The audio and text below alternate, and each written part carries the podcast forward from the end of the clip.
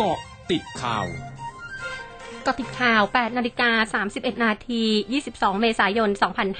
2565 พลเอกประยุทธ์จันโอชานายกรัฐมนตรี และรัฐมนตรีว่าการกระทรวงกลาโหม ในฐานะผู้อำนวยการศูนย์บริหารสถานการณ์โควิด -19 จะเป็นประธานการประชุมสบคชุดใหญ่ ณตึกสันติไมตรีหลังนอกทำเนียบรัฐบาล โดยจะมีการพิจารณาปรับระดับพื้นที่สถานการณ์ และมาตรการป้องกันควบคุมโรคแบบบูรณาการ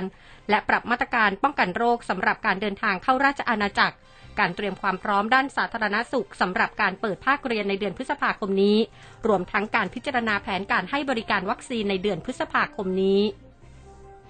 ศูนย์บริหารสถานการณ์โควิด -19 หรือสบครายงานสถานการณ์โรคโควิด -19 วันนี้ มีผู้ติดเชื้อ 21,808 ราย จำแนกเป็นผู้ป่วยจากในประเทศ 21,717 ราย และผู้ป่วยมาจากต่างประเทศ 91 ราย รวมผู้ป่วยสะสมตั้งแต่วันที่ 1 มกราคม 2565 จำนวน 1,94,603 ราย หายป่วยเพิ่ม 19,826 ราย ยังรักษาอยู่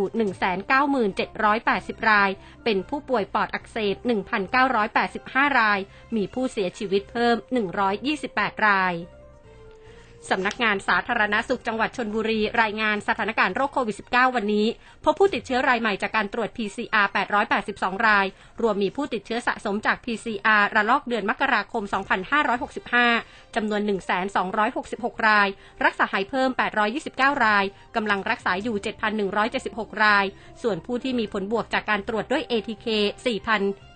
712 ราย รวมมีผู้ติดเชื้อสะสมจาก ATK ระลอกเดือนมกราคม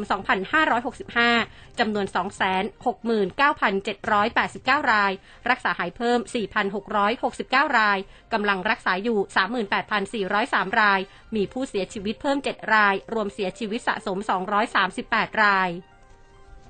ปิดการซื้อขายตลาดหุ้นสหรัฐเมื่อคืนนี้ดัชนีดาวโจนส์ปิดร่วงลงกว่า 300 จุด หลังจากนายเจอโรมพาเวล ประธานธนาคารกลางสหรัฐหรือเฟดส่งสัญญาณว่าเฟดอาจจะปรับขึ้นอัตราดอกเบี้ยร้อยละ 0.5 ในการประชุมเดือนพฤษภาคมนี้ ดยดัชนีดาวโจนส์ปิดที่ 34,792.76 จุด ลดลง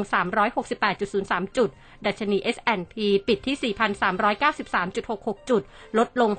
65.79 จุด และดัชนี NASDAQ ปิดที่ 13,174.65 จุด ลดลง 278.41 จุด ช่วงนี้ไปกาะติดเลือกตั้งผู้ว่ากทมค่ะ m c o t เจาะลึกเลือกตั้งผู้ว่ากทม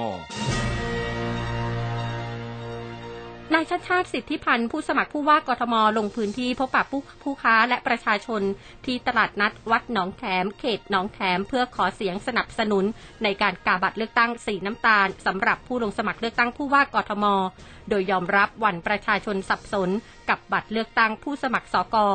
พร้อมขอให้ประชาชนออกมาใช้สิทธิ์เลือกตั้งกันให้มาก ๆระบุจะทำงานให้หนักขึ้นหลังมีผลโพจากสำนักหนึ่งพบว่าคะแนนของตนเองมีเพียงร้อยละหนึ่ง ช่วงหน้าคืบหน้าข่าวอาเซียนค่ะร้อยจุดห้าคืบหน้าอาเซียนศาลประชาชนกลางในเมืองหนิงโปของจีนตัดสินโทษประหารชีวิตนายชาดีดอับดุลมาทีน ซึ่งเป็นพลเมืองอเมริกันเมื่อวันพฤหัสบดีในข้อหาเจตนาฆ่า จากการใช้มีดพับแทงเข้าที่ใบหน้าและลำคอของแฟนสาวหลายครั้งเมื่อปี 2564 หลังจากทั้งคู่ไม่สามารถตกลงกันได้ในเรื่องความสัมพันธ์